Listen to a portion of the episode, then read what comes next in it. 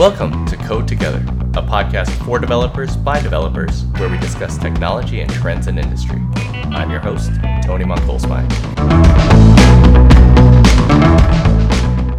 AI based solutions are in the forefront of technological innovation. Beyond cool technology demos like ChatGPT and Stable Diffusion, companies are starting to integrate AI into actual products like Microsoft's recently announced Microsoft 365 Copilot, which enables AI in their Office suite to generative AI image creation and professional content creation tools. Transformer models are the powerful neural networks that have become the standard for delivering advanced performance behind these innovations. But there is a challenge. Training these deep learning models at scale requires a large amount of computing power. This can make the process time consuming, complex, and costly. This is actually also true of inference.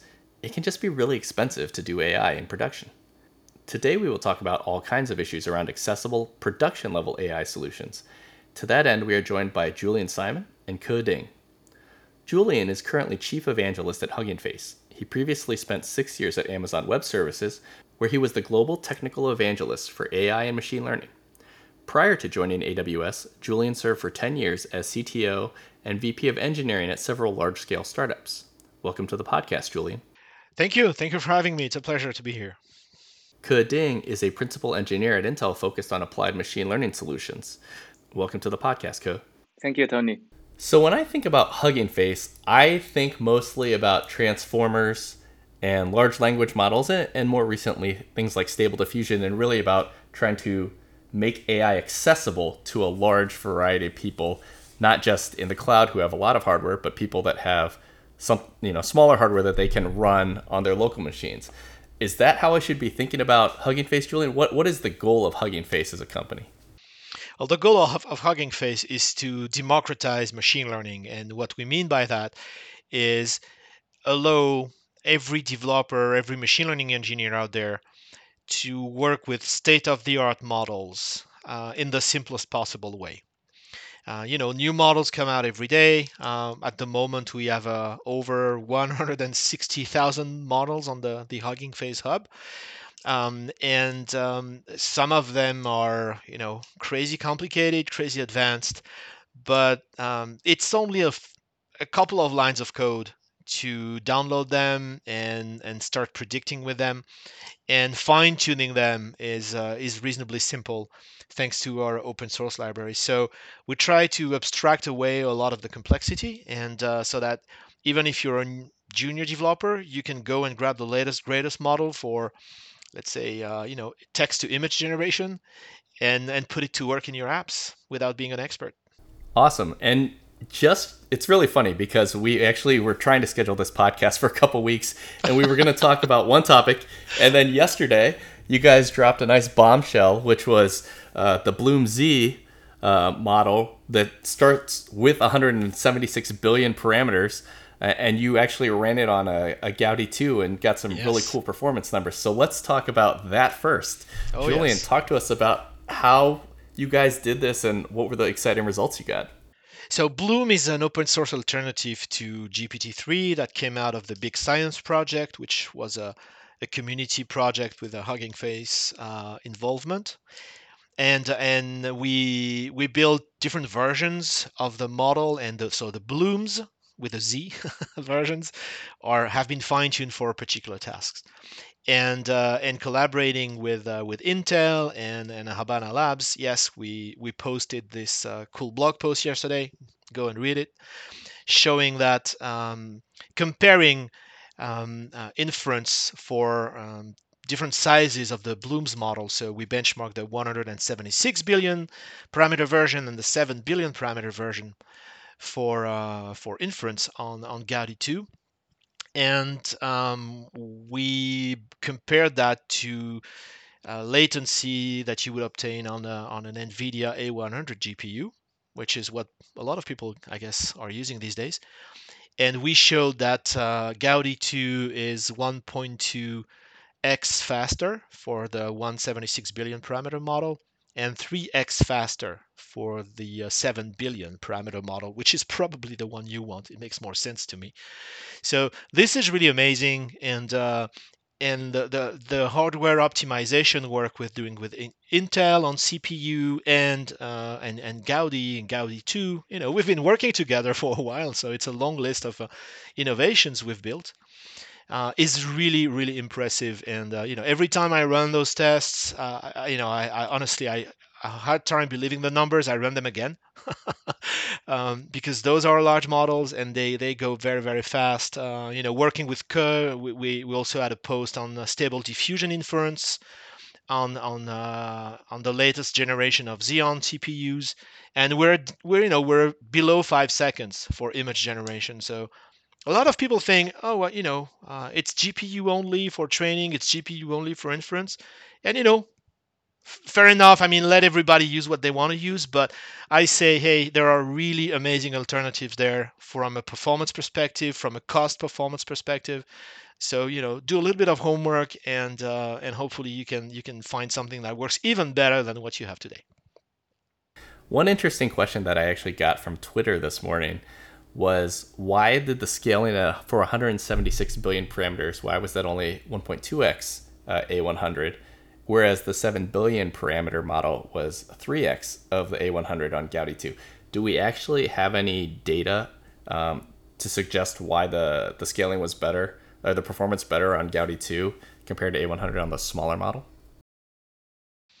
I, am honestly, I'm not sure. Uh, I, I, didn't, okay. you know, I didn't, I don't know if you know more, but uh... yeah. So this is an interesting question. So this is actually is related to like the ratio between compute uh, and uh, memory and some of the like uh, fabricated communication piece, right? So that is uh, ratio will be different for different sizes of, of the models. And for 170 billion, 176 billion models, so it requires uh, like uh, uh, advanced techniques, even for inference, right? So like tensor parallelization, pipeline parallelization, in order to utilize the like eight Gaudi in the one box kind of setup right? So that leads to like uh, the ratio will be different. So it um like uh, motivate us to design the better and general hardware so that they can support multiple models, right? So nicely. One thing I can say is, um, you know, when we work with customers, very very quickly we we find and we agree on the fact that they don't need such a huge model um, they, they have a particular use case they want to solve, and the, the domain for the use case is actually, you know, much narrower than uh, a general purpose text generation model um, has. And so there are lots of benefits in actually using smaller models. And when I mean smaller, I mean, you know, maybe 20 billion or 10 billion or 6 billion. Um, they will, uh, in many cases, we find if you fine tune them on domain specific data, they will outperform the the larger models. So you know, right sizing models is important, and bigger is not necessarily better, especially for enterprise use cases. So I, I fully agree fully agree on that. So picking the right model for the like right problem to solve, right? So that's actually very important. And uh, because at the end of the day, so cost, efficiency, and they are they are one of the major considerations if you want to really deploy a model in a production environment, right? And uh, so the right thing here is like uh, Intel provide uh, the right hardware, actually a broad portfolio of different hardwares, right, for different use cases, and then um, together with uh, um, Hugging Faces, right, so software on top of that, and provide both, right, so productivity with, with, with performance and with very easy for use for the end customer. Yeah, exactly. I mean, none of us, I mean, certainly not me, you know, uh, are hardware experts. and so, uh, you know, I'm, I'm excited as an engineer, I'm always excited to read about the, you know, the, the, the spec sheets for the, the, the, the latest Xeons, the latest Gaudis. These are amazing chips. But I wouldn't have the first idea on you know where to get started to optimize my code. So, and I think it's the same for most um, most developers and engineers out there. So, it's um, you know we build um, we leverage the hardware acceleration and, and, and some of the software tools that uh, Intel has, and we you know we package them into our uh, hardware acceleration library. It's called Optimum, and there's a version for Intel CPUs, and there's a version for uh, Habana, etc. And and in again one or two lines of code, um, you just accelerate your models just like that, and uh, and i think that's the way it should be right? The experts let the experts figure it out. Let the model experts figure out how to build great models. Let the hardware experts figure out how to build great chips. And and let let the developers enjoy all that good stuff in two lines of code. You know that's my mission. Yeah and that brings us kind of to the the where you were talking about the the webinar that i mentioned earlier where when we look at this portfolio that we have of hardware we have cpu we have gaudi we have gpu um, right? We have A100. Uh, you know, everybody has has cool hardware, but the one thing that we we look at is kind of the the cost benefit, right? What yes. what behave what performance can I get? What problems can I solve? And I that's where you know I want to mention the webinar that you guys had, which was how do I take a a relatively big model and optimize it for CPU? Um, so I don't want to go over the entire webinar. I mean, we'll, sure, we'll sure. Put, put, a link for the podcast, but maybe you can talk about kind of the tools that Intel was kind of promoting there to kind of make this this dream of the one or two line, um, you know, transformation of your code into optimized performance on CPU. Can you talk about that a little bit? Yeah, sure, sure. So Intel and uh, Hugging Face has been co-working like uh, for almost two years, and uh, so we we work together and try to like uh, optimize the transformer and the Hugging Face communities, right, with the latest uh, Intel's hardware features. And uh, so the main, um, I would say, um, like use cases, right, in, in, in this space is like how to make sure so I can take a pre-trained model to um, like do the um, fine tuning for my particular task, right? So this is one of the main thing. And another thing is how to make the inference run much faster on a particular platform, right? So like Intel's Xeon platform, right? So those are the two main uh, focus for our collaboration, right? And for the for the um, fine tuning piece, so we work together and and we support uh, like distributed uh, fine tuning features, right? Directly into the transformer libraries and uh, take advantage of like latest Intel Sapphire Rapids feature like AMX and and and the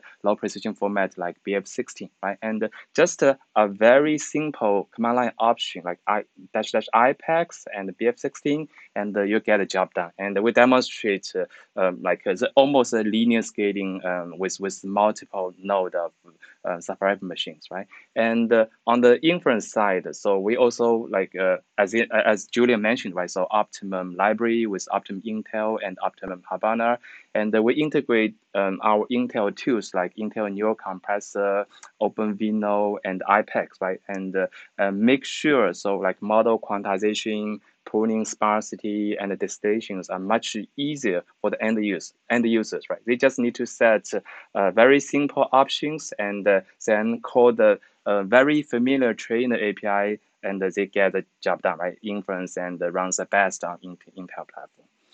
Yeah, and then we talk about kind of how people are actually starting to deploy AI into real world solutions that a lot of people will use. Um, when I mentioned things like Microsoft Copilot uh, for Office 365 and Adobe Firefly, these are kind of the practical uh, use cases that people have around these demos that we're seeing for large language models or generative AI image generation. But those are kind of from a, a big corporate perspective. Are there other practical applications that other companies are starting to use, Julien, that perhaps we aren't thinking about that aren't coming from these big companies? Sure.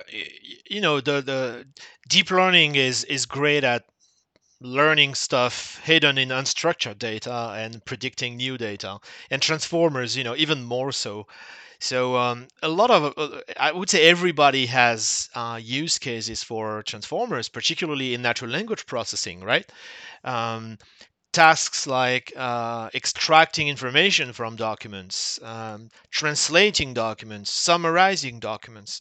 Uh, a lot of the customers uh, we work with uh, start from there. You know, they have tons of information. Information overload definitely is a problem for everyone, and and they need to extract the the right information from those 50 page documents or from those earning calls or from those interviews, etc., or social media, and uh, and find the signals that let let them take the right decisions, right? So it's really okay. There's too much data for everybody to actually read from A to Z.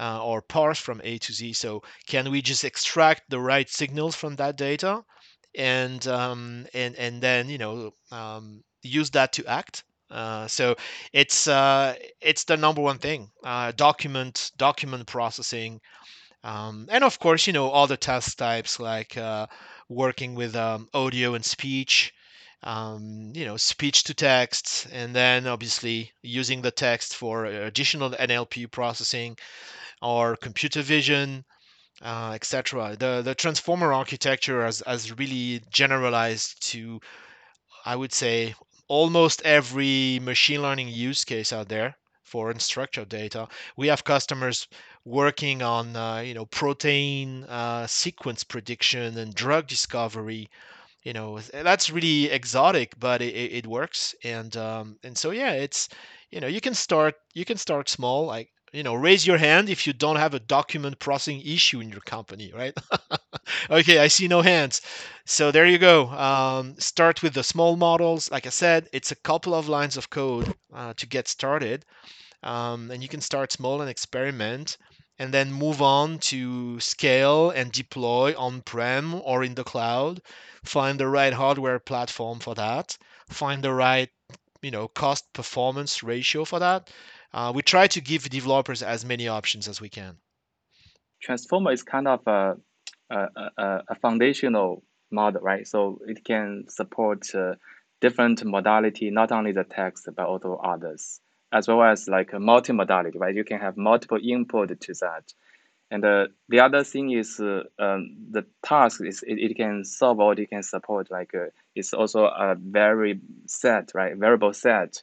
And uh, starting from simpler language task all the way to like very complicated lang- language task or other tasks. So that's why we need a different set of models, different size of models to tackle like those problems and it's interesting when we think about how how we focus on these kind of larger models. We talk about the the hundred and hundred plus billion models that everybody's using, but then in the in reality, to actually use them in production was it's not very cost effective, right? It's just, it's just really not. You can't be running inference um, on eight A one hundreds every time you need to uh, to do any type of inference. We really need to make it deliverable to people, right? You need to be able to run it on your end user system, potentially on your phone, things like that. So it, it's pretty cool the way when I think of Hugging Face, I think of it probably incorrectly as a repository for as a technical person. I go there and I can see kind of what models are available and what technology I can use. That is obviously not a business model. That's just a cool tech demo. But Hugging Face has a business. So Julien, what type of support do you give to developers? Who actually want to take the cool models that you guys make available and provide them um, in a consumable customer facing way Sure. So at the core of the company is open source, and that's that's important to all of us. But obviously, you know, we to, to keep the company going, um, we we need to make money, right? Simple as that. So um, so we have different commercial services, um, um and we also do uh, consulting. Uh, so basically, the, the, the vision we have is um, models should be free to use, to experiment with, uh, because you don't want to put every you know when you have an id you want to experiment as fast as you can. You want to validate the id you want to get feedback on your id and any any commercial deal any procurement anything like that that stands in the way just slows you down. And it, you've been kind to say early on i've been a cto for 10 years so i know i know. I know the frustration of having to go through you know legal and procurement and and complex sales processes to even get started. So here that's not the case go to the hub, grab a model, start playing in minutes. Um, but of course, at some point, you want to move to production, right? And so concerns like, how can I deploy my models um, in, in a simple and scalable and secure way? Um, if I decide to fine tune my models, you know, how do I do that in the simple, simplest possible way without having to build all my uh, machine learning infrastructure and machine learning platform myself? How do I get to the performance level that I want, right? Uh, I have every application has a, a, a, latency budget, right? So if you're doing batch prediction, it's okay. Uh, you, you don't need to worry so much. But if you're doing product search or semantic search or conversational apps, you have a very tight latency budget. And as mentioned before, those are big models. And this is where, you know, uh, hardware acceleration comes into play. So all those production concerns, I don't want to say ML ops, you know, let's let's stay out of buzzwords, but generally all the challenges that stand between your cool POC and scalable production uh, is where we have commercial services and commercial support and you know custom model training and engineering. I mean we have a, a crazy bunch of experts. We can we can whatever use case we can probably whatever the model we can probably find the right person for you to to talk to and accelerate uh, your your path to production. I mean i've seen customers get going from literally you know poc to to full full prod in in weeks and uh, you know like two three weeks. Because we have the expertise we put you on the right track and then we have we, we save you from all the silly mistakes. Um, so yeah there are you know that's that's beneficial and uh, and we work with a lot of companies on from startups to really large ones. So i'm going to pivot a little bit.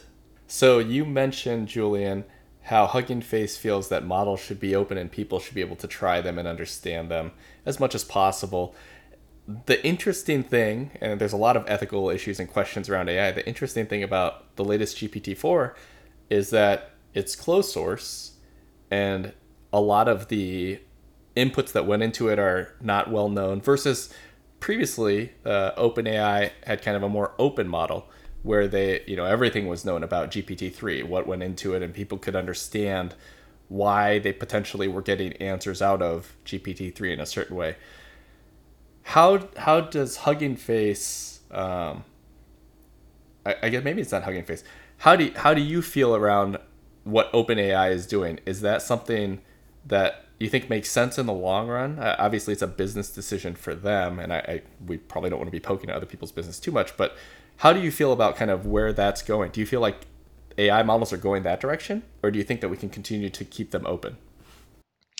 Well, businesses as are businesses uh, and you know you have to make money. So, I mean, OpenAI is a fantastic team of of people. Um, Absolutely. So you know, we're really all impressed by you know what they're doing. Um, and if they think the way they're doing it right now is the best for them, then you know who am I to say otherwise? You know, I'm not going to go and preach. It's it's really not who I am. Um, now from from a customer perspective you know i try to see things from the customer angle. Um, i think it's important to have diversity when it comes to models. I think it would be dangerous um, for innovation and and and and and and ethics and pretty much everything if you know a few years down the line we have you know three to five humongous models that overpower everything um, you know, I, I, think innovation comes from comp- open competition in every single business in the world. So I think closing things down, uh, not disclosing the, the training data or, or the high level training process or the high level architecture or you know what are the moving parts is a concern. Um, and you know we've seen another example of that in a few months ago um, eh, you know when text to image models became widely popular and broke the internet uh, and we saw some some players closing down their models again for their own reasons. I'm sure you know it makes sense to them. I'm not i'm not judging. But what was really interesting is the reaction of the community. And within a few weeks the community joined forces and released uh, the the diffusers library that that we host that we that we steward. Um, and and you know like stable diffusion models are now open and honestly i think that's what people use and instead of the closed models. So to me you know there's hope. Um, again companies are companies. They they take their own decisions. Let you know let may the best company win may the best model win but fighting the community ignoring the community seems like a dangerous place to be for me long term, we've seen this. You know, I'm old enough to remember Windows versus Linux. Uh, I'm not going to repeat the, the immortal words of the Microsoft leaders at the time. Uh, we've seen closed languages versus open languages, closed databases versus open source databases, literally everything. Um, and and look where we are now. So OpenAI is doing their the best they can. They have some they have a you know they have some some lead for sure. Long term, let let's see where this lands. But for sure, when it comes to Hugging Face, we know where we stand. Yeah. So maybe I want to also add one thing, right? People now talk about uh, like uh, the so-called iPhone moment, right? For generative AI is an iPhone moment, right? Because it is kind of revolutionary, right? So it's just increasing a lot, lots of attention and interest. But I would also say like what is the equivalent Android moment, right? And uh, so that is uh, the open ecosystem, open source, open platform, right? Intel being a strong believer on this side, I think uh, Hugging Face is uh, also share the same like on, on this perspective, right? And uh, so like uh, I would say, so Intel and Hugging Face, so our collaboration, we should demonstrate the greatest moment for, for the for the for the Android moment for generative AI. That is a great soundbite. I can't wait to figure out how to put that in the title. the Android moment for for generative AI. it's a, that's a really good analogy though, because I, I think yeah. that's really true. There's the what's the technology that pushes everything forward, and then what's the technology that makes it actually accessible to everyone? Because not everybody wants to pay thirteen hundred dollars for the cutting edge iPhone, um, but they want the same the same benefits without having that that cost around it. For the challenges of making sure that AI is ethical um, and usable in a lot of spaces where there are concerns around how the AI is coming to the conclusion that it is, um, there's a lot of efforts. Um, Intel has some explainable AI efforts, I know. Yeah, sure, sure. So um, we have, uh, yeah, of course, we have some effort on this uh, part because this is uh, very important, and especially with those large language models. So how can we explain it? On the other side, in some particular cases, there's regulation, there's requirement, right? So people need to explain how, how and why the, the model behaves like that, right? So for that part, Intel, so we are developing a toolkit called XAI, or explainable AI and uh, support like uh, those common algorithms like SHAP and others, right? And uh, and and and uh, just uh, for, for for for this purpose, and uh, we have features like model card generation, and we have explainers, and we are working together with with open source with other partners, and to integrate it into um, our Intel AI software offerings.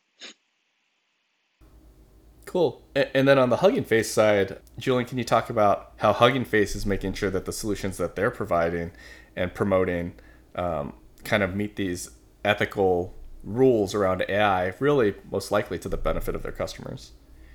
Sure. So uh, at this point, you know, we, we think it's still very much a, a, an awareness and transparency. So we we introduced uh, the concept of model card on the on the Model Hub, where uh, we for all the model the models that we manage and obviously we encourage everybody else to do the same we provide as much information as we can on um, how the model was trained what data it was trained on um, what are the potential um, use cases or or non-use cases for the model. Um, what are known limitations uh, and, and, and bias issues probably caused by the training sets um, etc etc so we, we try to you know it's powerful technology it's complex technology.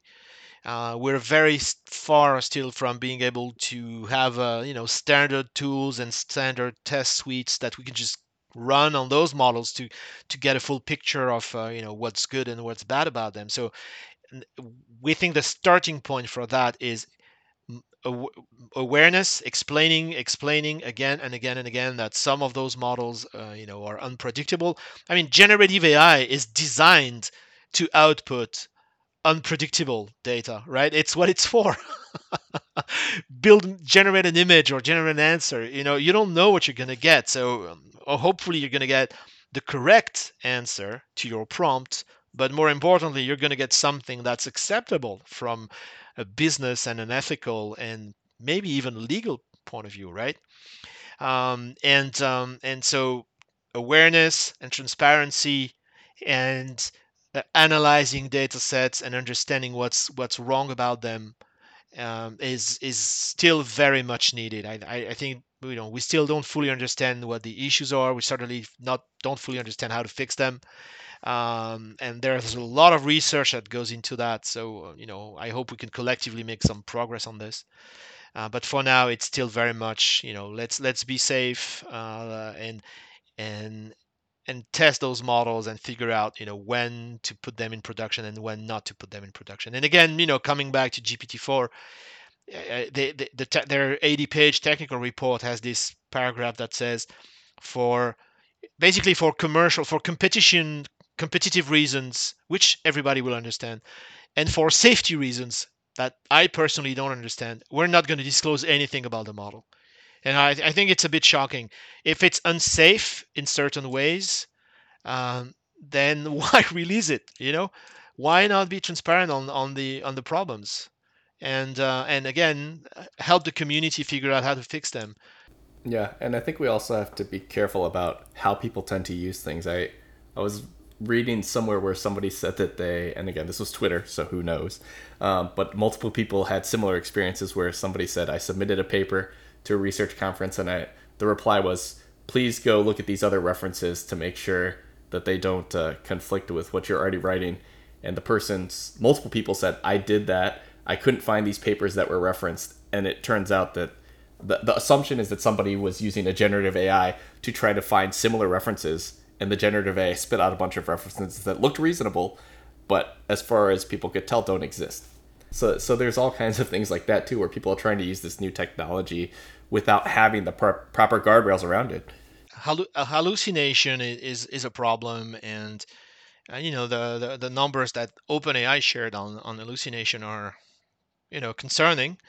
Um, the you know and, and just generally generally you know like the the, the, the the ability to generate fake news, convincing, very convincing fake data, and, and so on. You know, it, it's the list goes on. So I'm not saying we should, you know, we should pull the brakes on this. Uh, quite the contrary, I think it's it's it's important technology, but we need to discuss the issues in the open um, and and decide when you know what's the risk benefit ratio. Just like drugs, you know, when you design a new drug, you you you analyze the risk benefit ratio, and uh, and we should do the same here for every every piece of new tech. And for some use cases, it's fine. For some, it's not.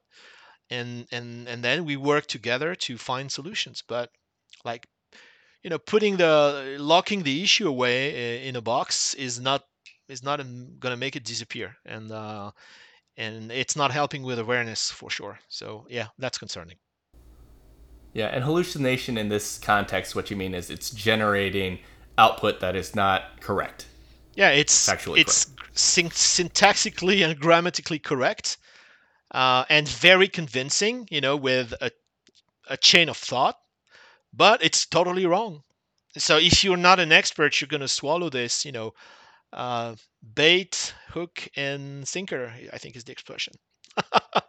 hook, line, and sinker? Hook, line, and sinker.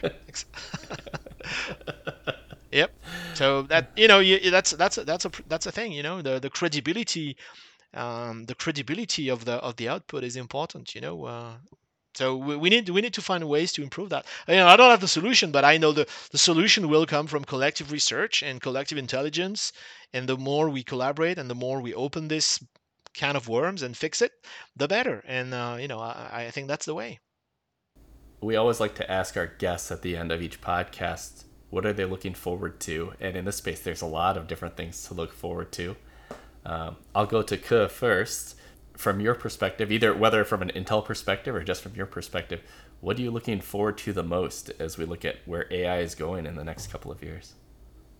Yeah, so um, like uh, for Intel, right? So um, fundamentally, we are like a hardware platform, right? We produce the most advanced hardware with a big portfolio to support uh, like all these use cases. We definitely want to continue to innovate uh, with uh, with the best silicon, best hardware to meet this demanding AI workload, right? And for example, as I earlier as I mentioned, right? So compute, memory, and the communication. So they are the uh, most important aspects when we um, design the hardware, right? So then how to balance those things and make it flexible and can support different uh, um, like uh, AI use cases, right? There's no one like one model for all, one rules for all kind of thing, right? So we need to make sure it is balanced and uh, it is, the hardware is it has performance, has uh, efficiency, and uh, has good TCO story. So that's that's the part I think will continue um, need to develop hardware accelerators, and uh, so for for AIs, right, in particular, we need to add features, for example, like uh, um, hardware sparsity support, right, and uh, continue to innovate on the on the low precisions, right. That's very very low level. It's maybe it's not inv- it's, it's invisible to to the end users, right, but that's the thing I think we need to think from hardware perspective, and then um, hardware is not enough, right? So it's, it's, it's the software makes things different, and eventually it's a user interface, right? And we need to collaborate with um, like uh, domain leader, ecosystem leaders like Hugging Face. And uh, so, but our principle, I, I would say, is like uh, we uh, should follow, for example, software defined hardware accelerate kind of um, principle and uh, and uh, really like uh, uh, when we design the hardware, really think about uh, what are the end users, what are the end use cases. And uh, and another thing is like we will continue to innovate, right? And uh, on our XPU strategy, so we have oneAPI, and we really want to make sure like make the life easier for, for the developers for, for the for the for the software world, right? So like one thing can cover different pieces, abstract ways those differences. Yeah, and, and I think the one thing that actually popped into my head that we didn't talk about earlier when we talked about Gaudi and Gaudi 2, you were talking about hardware innovation and balancing the compute and the memory and, and the communication. One of the great things from working at Habana, uh, because of the Gaudi solution, is actually built for that communication aspect, right? Because it actually allows all of the cards to communicate. One of the cool things that we didn't talk about within uh, the BLOOMZ experiment was it actually is noted that you're able to do model parallelism on the Gaudi because of that type of architecture. So having that kind of novel architecture actually enables new ways to accelerate uh, our AI compute. So I, it, it, was just fun. I really enjoyed that part of working at Habana, and I, I want to make sure I give that, that shout out there because it just gets me excited every time I hear it. um, but then we go next. Let's go to Julien. Julien, what are you looking for in the next couple of years from Hugging Face in the, in the AI industry? Well, I think you know I expect um, you know I, I think w- we should continue building models that apply to more and more use cases. Um, you know there are still lots of problems um, that are you know not solved or or can be solved by assembling different models, but I think the task types we have today are still very low level. So you know, I, am I'm, I'm really looking forward to seeing uh, industry level models. You know, models for healthcare, models for education, models for uh, I don't know anything out there. Not just hey, we have a model for you know entity extraction and you can go and fine tune it. And I think it's still you know there's still a lot of manual work to do to get to uh, to get to end to end solutions. Um, and I, I think um, I'm I'm really looking forward to bringing those models to the to the edge, so to speak. You know, to smaller devices. Uh, for now, you know, it's still challenging uh, for size and, and latency reasons, but the ability to deploy those super high accuracy models on smaller devices, on phones, etc., will will certainly help um, uh, help a lot. Um, you know, potentially working completely disconnected from from the cloud etc and that that would be that'd be great. That would enable a lot of a lot of use cases. So yeah i think it's uh, you know everybody wants super accurate models that are small enough to fit everywhere and and uh, that you can customize to your own business problem. Uh, so there's still a lot of work to do there so that's uh, AI everywhere, right? So AI everywhere story. Everybody can use AI, benefited from AI, and uh, and eventually it's a truly AI everywhere kind of vision. Yep, exactly. It's yeah, applying applying. You know, it's it's transformative technology Uh, I think we've only still scratched the surface on on, on what's possible. Um, and um, and I really really want to see AI finding its way into you know every aspect of our lives. You know, God knows there's a lot of stuff to fix in uh, in society, uh, from you know education to healthcare to traffic to energy consumption. we have a few issues out there. Um, so I'm all for fun and you know generating you know cat pictures and and and, and whatnot, but um, there's also some very serious work to do, and uh, and I, I hope we can get there. And that concludes our time for today. I'd like to thank our listeners for joining us, and I'd like to thank Julien. Sure. My pleasure. Thanks for having me. And thank you, Ke, for taking time out of your day as well. Thank you, Tony.